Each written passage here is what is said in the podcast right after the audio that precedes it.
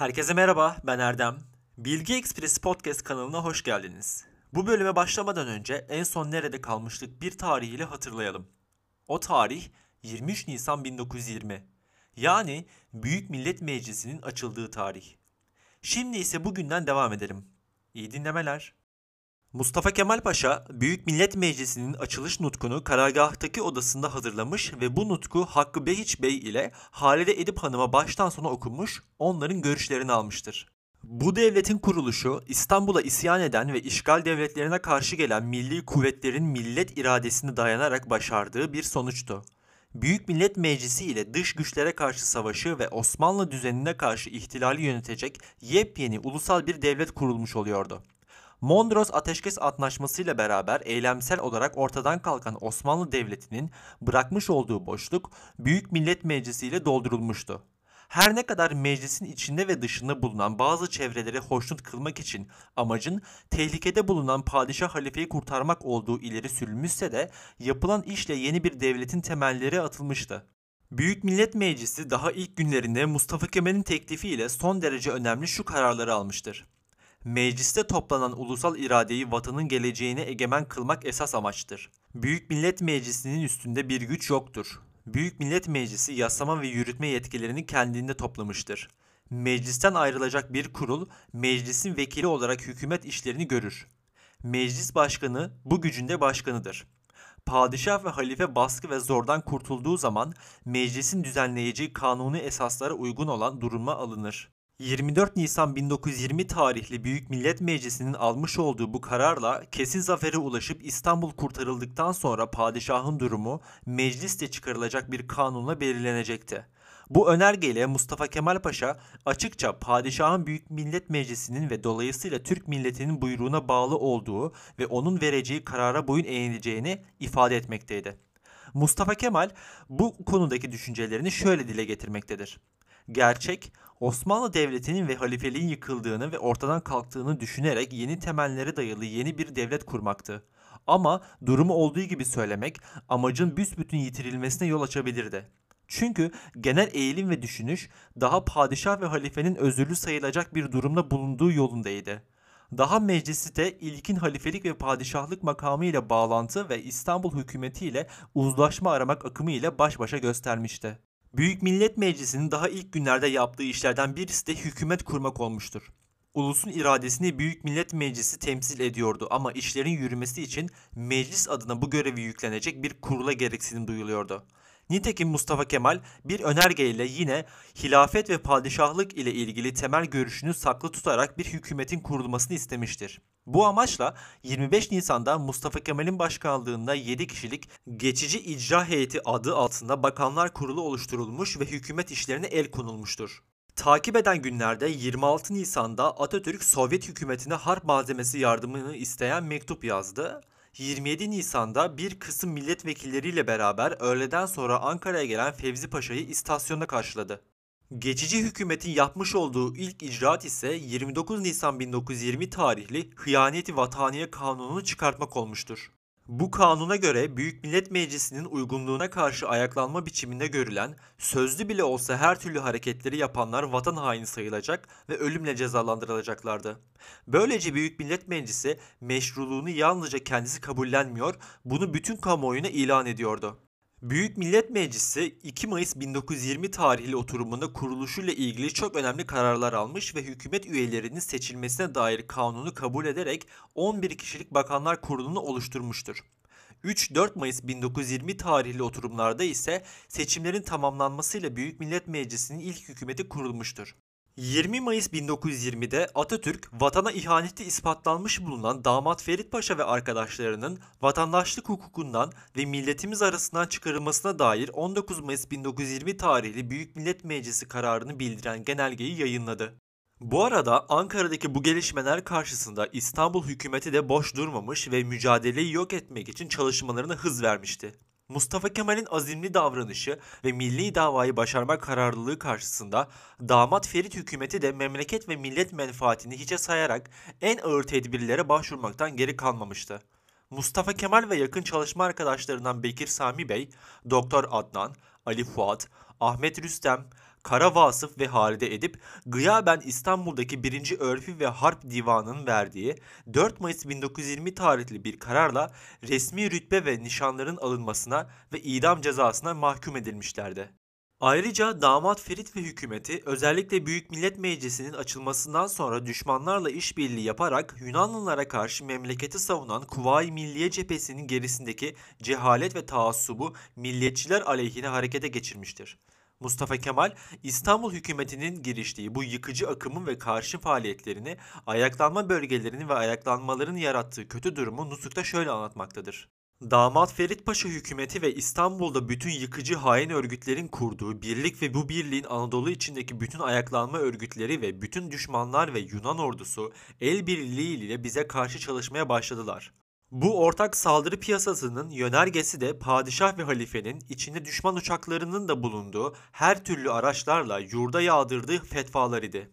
Bu genel, çeşitli ve haince saldırılara karşı biz de daha meclis açılmadan önce Afyonkarahisar'da, Eskişehir'de ve bütün demiryolu boyunca bulunan yabancı devlet askerlerini Anadolu'dan çıkararak, Geyve, Osmaneli, Cerablus köprülerini yıkarak ve meclis toplanır toplanmaz Anadolu'daki saygıdeğer din bilginlerinden fetva alarak karşı önlemlere giriştik. Bandırma, Gönen, Susurluk, İzmit, Adapazarı, Düzce, Hendek, Gerede, Nallıhan, Beypazarı dolaylarında tutuşan kargaşa ateşleri bütün ülkeyi yakıyor, hainlik, bilgisizlik, düşmanlık ve bağnazlık dumanları bütün yurt göklerini yoğun karanlıklar içinde bırakıyordu. Ayaklanma dalgaları Ankara'da karargahımızın duvarlarına dek çarptı. Karargahımızla kent arasındaki telefon ve telgraf tellerini kesmeye dek varan kudurgan saldırışlar karşısında kaldık. Dikkate değer ki 8 ay önce Ulus, heyeti temsiliye ile birlik olarak damat Ferit hükümeti ile ilişkiyi ve haberleşmeyi kesmişken Ali Galip'in girişimi gibi tek tük olaylardan başka genel ayaklanma olmamıştı. Bu kez ortaya çıkan yaygın ve genel ayaklanmalar 8 ay içinde yurtta çok hazırlık yapıldığını gösteriyordu. Damat Ferit hükümetinden sonra kurulan hükümetlerle ulusal bilincin korunması ve pekiştirilmesi yolundaki savaşlarımızın ne kadar haklı nedenlerle dayandığı çok acı olarak bir daha anlaşılmış oluyordu. Değişik tarih ve yerlerde çıkan ve çoğu zaman ulusal bağımsızlık savaşı için tehlikeli boyutlara ulaşan ve güçlükle bastırılabilen bu isyanların ortak hedefi bu mücadeleyi başarısız ve sonuçsuz kılmaktı. Ayaklanmalar yeni hükümetin zaten sınırlı olan gücünü çok yıpratmıştı. Bu ayaklanmaların bastırılmasında gösterilen olağanüstü çabalar gerçekten büyük başarıdır. İsmet Bey hatıralarında bu cümleyi de şu şekilde ifade etmektedir. Meclis açıldıktan sonra itilaf devletlerinin ve İstanbul hükümetinin en kısa zamanda en geniş ölçüde dahili isyanlar çıkararak Büyük Millet Meclisi hükümetini işlemez hale getirmek, tasfiye etmek amacıyla hedefleri olmuştur. İç isyanlar bir yerden kumanda edilir şekilde intizamla idare olunmuştur. 1920 yılının Nisan ayı Ziraat Mektebi'nde oldukça sıkıntılı geçmiş, özellikle Anadolu'da başlayan isyan hareketleri Ankara'ya kadar yaklaşmıştı. Karargahın bulunduğu Ziraat Mektebi çevresine geceleri kimliği belirsiz kişiler dolaşmaya, hatta zaman zaman silah sesleri bile duyulmaya başlamıştı. İşte o günlerde karargahta bulunan herkes elbiseleriyle yatmaya başlamış ve atlarda her an hazır tutulur şekilde olmuştur. Yine o sıkıntılı günlerde ziraat çiftliğinde Mustafa Kemal Paşa başta olmak üzere herkesin çok sevdiği Karabaş isimli çoban köpeği bir gece gizlice kurşunla öldürülmüştü. Adı var hatıralarına bu olaydan şöyle bahsetmektedir. Akşam çiftliğe biraz daha erken indik. Bizi büyük çoban köpeği Karabaş'ın havlaması karşıladı. Ben önde gider onunla konuşur, onu yatıştırırdım. Çünkü çok dostuk. Karabaş çok vahşi bir hayvandı. Yine bu sabahların birinde çiftliğe girerken Karabaş'ın sesini duymadım. Ertesi sabah meçhul bir adam tarafından kurşunla öldürülmüş olduğunu öğrendik. Aynı hafta içinde 6 aylık yavrusunu da meçhul bir adam zehirlemiş. Tabii bizim durumumuzda ne olacağı belli değildi. Atatürk mecliste gece gündüz harıl harıl çalışıyor, konuşmalar yapıyor, genelgeler yayınlıyordu. Demeçler verip teşekkür mektupları alıyor, telgraflar çekiyordu. Bulabildiğim tüm bu telgrafları ve mektupları, fotoğrafları ve benzeri olan her şeyi yayınlayacağım. Son bölümün altına kaynakçalar kısmına ekleyeceğim. Bilginiz olsun. Oradan takip edebilirsiniz. Bütün bu olayların yoğun bir şekilde yaşandığı Ziraat Mektebi'nde gece yaşamı da oldukça ilginçti. Şehirden oldukça uzak olan Ziraat Mektebi'ne akşam olunca ürkütücü bir sessizlik çöker ve şehirle karargahın teması neredeyse tamamen kesilirdi. Aslında o dönemde Ankara şehrinde de hayat sönerdi. Ankara'nın kale duvarları arasında sıkışan ya da kale eteklerine serpilmiş harap mahallelere ve toprak damları içinde insanlar kendi işlerine çekilirdi. İşte o günlerde Mustafa Kemal Paşa güvenlik gerekçesiyle Ziraat Mektebi karargahından ayrılarak Ankara istasyonundaki gar müdürlüğü binasına yerleşmişti. Direksiyon adı verilen bu binanın 15 Ekim 1920'den itibaren Mustafa Kemal Paşa tarafından hem ikametgah hem de çalışma yeri olarak kullanıldığı görülecektir. Artık zamanı gelmişken biraz da İstiklal Marşı konusundan bahsetmek istiyorum. Birinci Dünya Savaşı ve hemen ardından Türk İstiklal Savaşı'nda Anadolu'nun işgaline karşı mücadele veren Türk milleti her türlü fedakarlığı yaparak ordusunu desteklemiştir. Bu süreçte cephede ve cephe gerisinde özellikle halkla ve orduya moral desteği vermek için büyük çaba sarf edilmiştir. Bu moral destek çabaları içinde Milli Marş yazılması hususu atılan en önemli adımlardan biridir. Bu dönemde gerek Başkomutan Mustafa Kemal Paşa ve gerekse Genelkurmay Başkanı İsmet Paşa halkın ve askerlerin moralini ve maneviyatını güçlendirecek bir milli marşın yazılması hususunu ifade etmekle ve özellikle de yeni kurulacak devletin dış ilişkileri ve diplomatik görüşmelerinde milli marşın varlığının önemini vurgulamaktadırlar. Bu arada gerek cephede ve gerekse cephe gerisinde halka ve askere moral aşılamaya çalışan Mehmet Akif Bey'in içinde yer aldığı irşat heyetleri de konuyu sürekli olarak gündeme tutarak büyük katkı sağlamışlar ve Milli Marş'ın yazılması konusunu desteklemişlerdir. Türk İstiklal Savaşı'nda işgalci devletlere karşı yapılan mücadelede sadece askeri ve lojistik desteğe değil, aynı zamanda güçlü bir inanca ve motivasyona da ihtiyaç vardı. İrşat heyeti ve matbuat ve istihbarat müdüriyeti umumiyesi halkı ve orduyu bilgilendirmek ve moral vermek maksadıyla gazete ve dergi basmakta ve halka dağıtmaktadır. Heyetin ve müdüriyetin yürüttüğü bu faaliyetlerin yanında milli marş yazılması ve bestelenmesi de orduya ve halka manevi güç verecek bir unsur olarak değerlendirilmiştir. Türk İstiklal Savaşı sırasında milli marş yazılması için Büyük Millet Meclisi'nce bir yarışma açılmasına karar verilmiştir. Açılan bu yarışma şairlerimizin nazarı dikkatine başlığı ile 25 Ekim 1920 tarihli Hakimiyet Milliye gazetesinde şu şekilde ilan edilmiştir. Milletimizin dahili ve harici istiklali uğruna girişmiş olduğu mücadeleyi ifade ve terennüm için bir istiklal marşı umur marif ve kalite celalisince müsabakaya vaaz edilmiştir. İş bu müsabaka 23 Kanun evvel sene 1336 tarihine kadar olup bir heyet edebiye tarafından gönderilen eserlerden intihap olunacak ve kabul edilen eserin güftesi için 500 lira mükafat verilecektir. Ve yine 500 lira tahsis edilecek olan beste için bilahere ayrıca bir müsabaka açılacaktır. Bütün müracaatlar Ankara'da Büyük Millet Meclisi Marif Vekaletine yapılacaktır. Milli Marş yazılması konusu marif ve kalite üstlenmiş ve Genelkurmay Başkanlığı'nın desteği ile Türk şairleri arasında bir Milli Marş güftesi yarışması açılmasına, kazanan güftenin yine yarışma yoluyla bestelenmesine karar verilmiştir. Güfte ve besteyi kazananlara Muvazene-i Umumiye bütçesinden ayrı ayrı 550 lira ödül verileceği bildirilmiştir. Milli Eğitim Bakanı Doktor Rıza Nur imzasıyla vilayetlere gönderilmek üzere bir genelge hazırlanmıştır. Bu genelgede Türk devletinin ebediliğini, Anadolu milli mücadelesinin ruhunu, Türk'ün istiklal aşkını dile getirecek bir milli marş güftesinin yarışmaya açıldığı, yarışma sonunda marşın besteleneceği marş güftelerinin 3 ay içinde 21 Aralık 1920 tarihine kadar Ankara'da marif ve kalitine gönderilmesi gerektiği, yarışmaya katılacakların ad ve adreslerini ayrıca kapalı bir zarfa yazarak güfteleri ile birlikte göndermeleri, yarışma sonunda kazanan güfteye 500 lira mükafat verileceği bildirilmiştir. Bu çalışmaların hemen ardından Büyük Millet Meclisi'nde güfteleri inceleyecek bir heyet yani encümen kurulmuştur. Güfte yarışmasına toplam 724 şiir gönderilmiştir.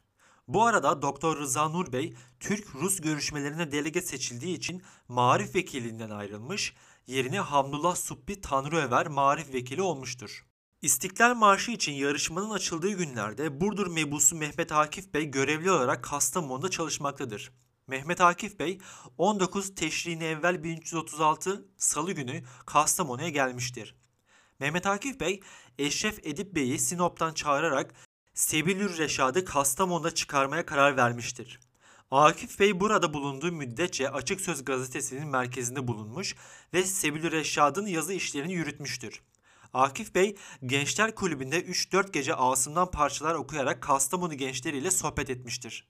1920 yılının sonlarına doğru Milli Marş'ın yazılması konusunda Büyük Millet Meclisi'nde kapsamlı bir görüşme ve tartışma ortamı sağlanmıştır.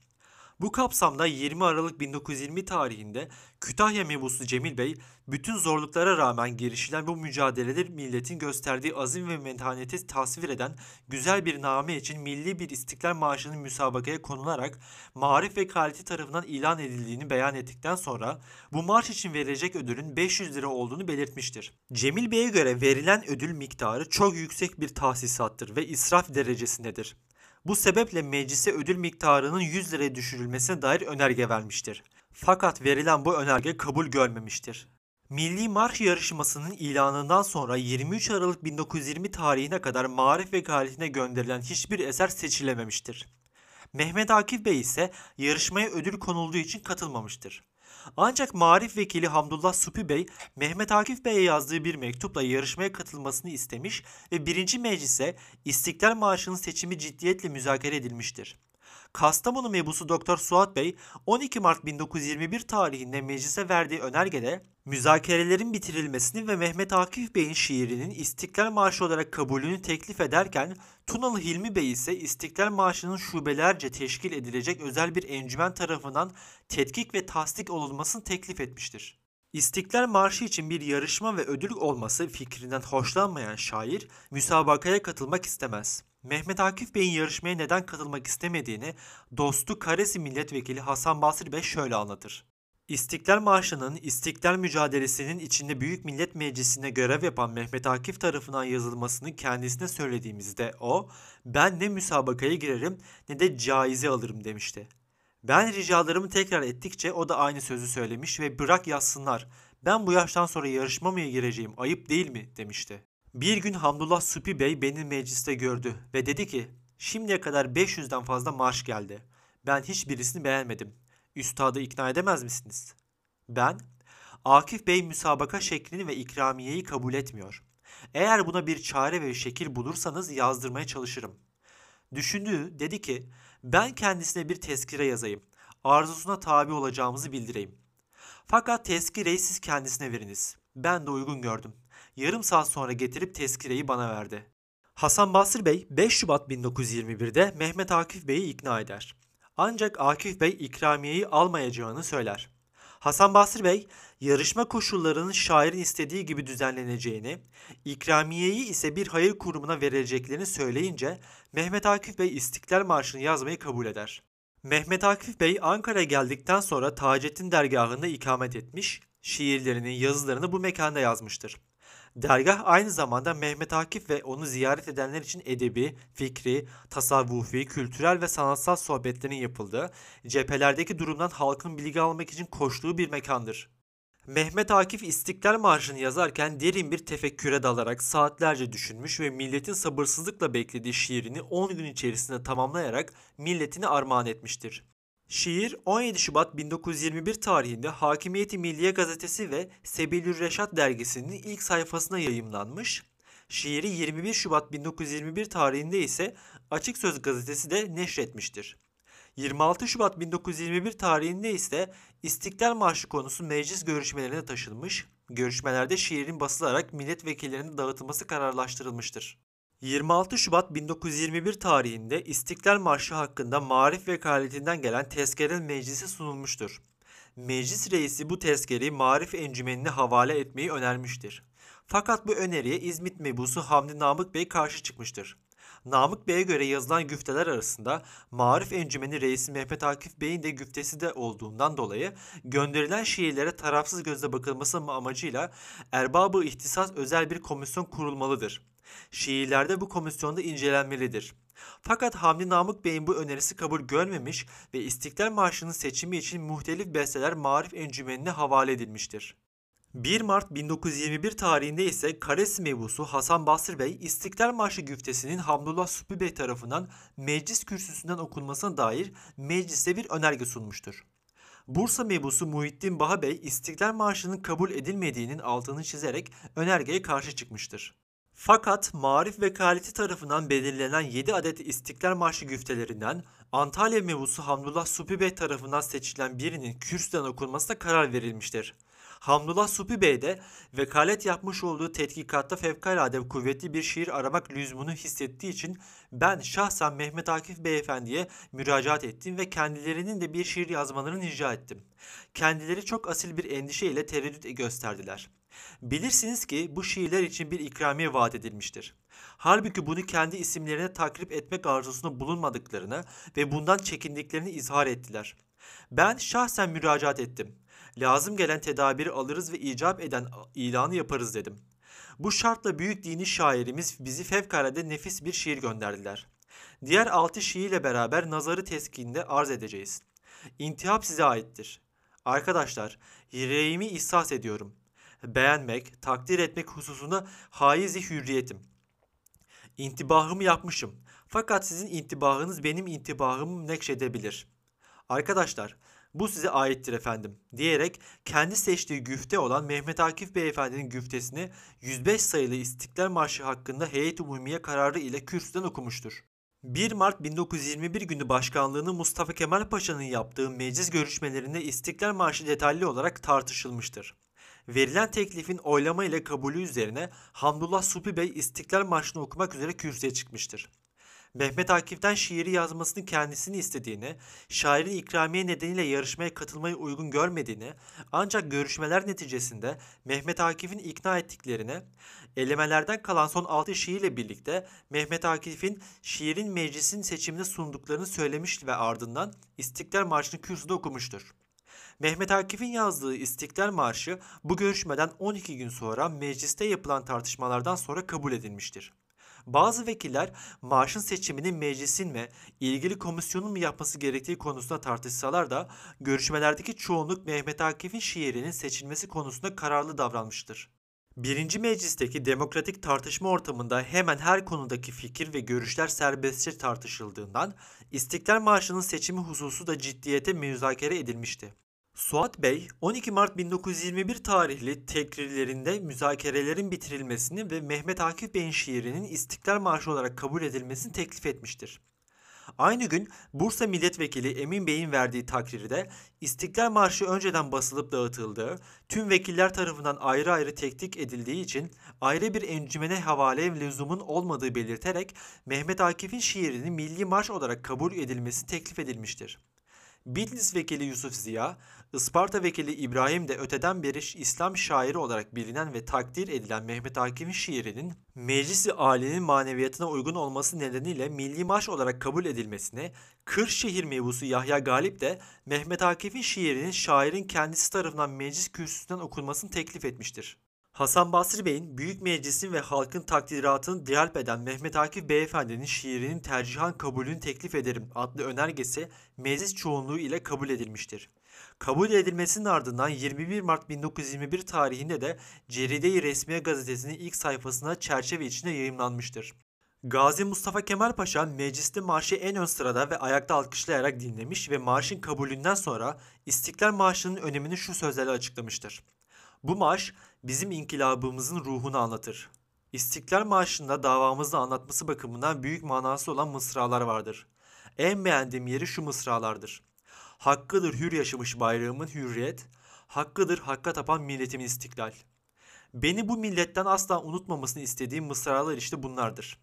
Bu demektir ki efendiler, Türk'ün hürriyetine dokunulamaz.'' 12 Mart 1921 tarihinde kabul edilen İstiklal Marşı için Meclis Başkan Vekili Adnan Bey tarafından meclise bir önerge verilerek beste yarışması açılması talep edilmiş ve ardından 17 Mart 1921 tarihinde Hakimiyeti Milliye gazetesinde ilana çıkılmıştır. Marşın bestelenmesi aşamasında ilk önce 24 eser kabul edilmiş ancak seçim yapılamamıştır.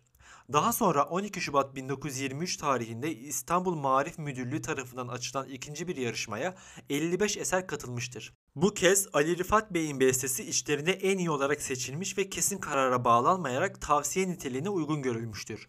Bu beste 1930 yılına kadar çalınmış, bu yıldan sonra ise Cumhurbaşkanlığı Orkestrası şefi Osman Zeki Üngör'ün bestesi kabul edilerek çalınmaya başlanmıştır. En son İstiklal Marşı konusuna girmeden önce tarihler 15 Ekim 1920'yi gösteriyordu.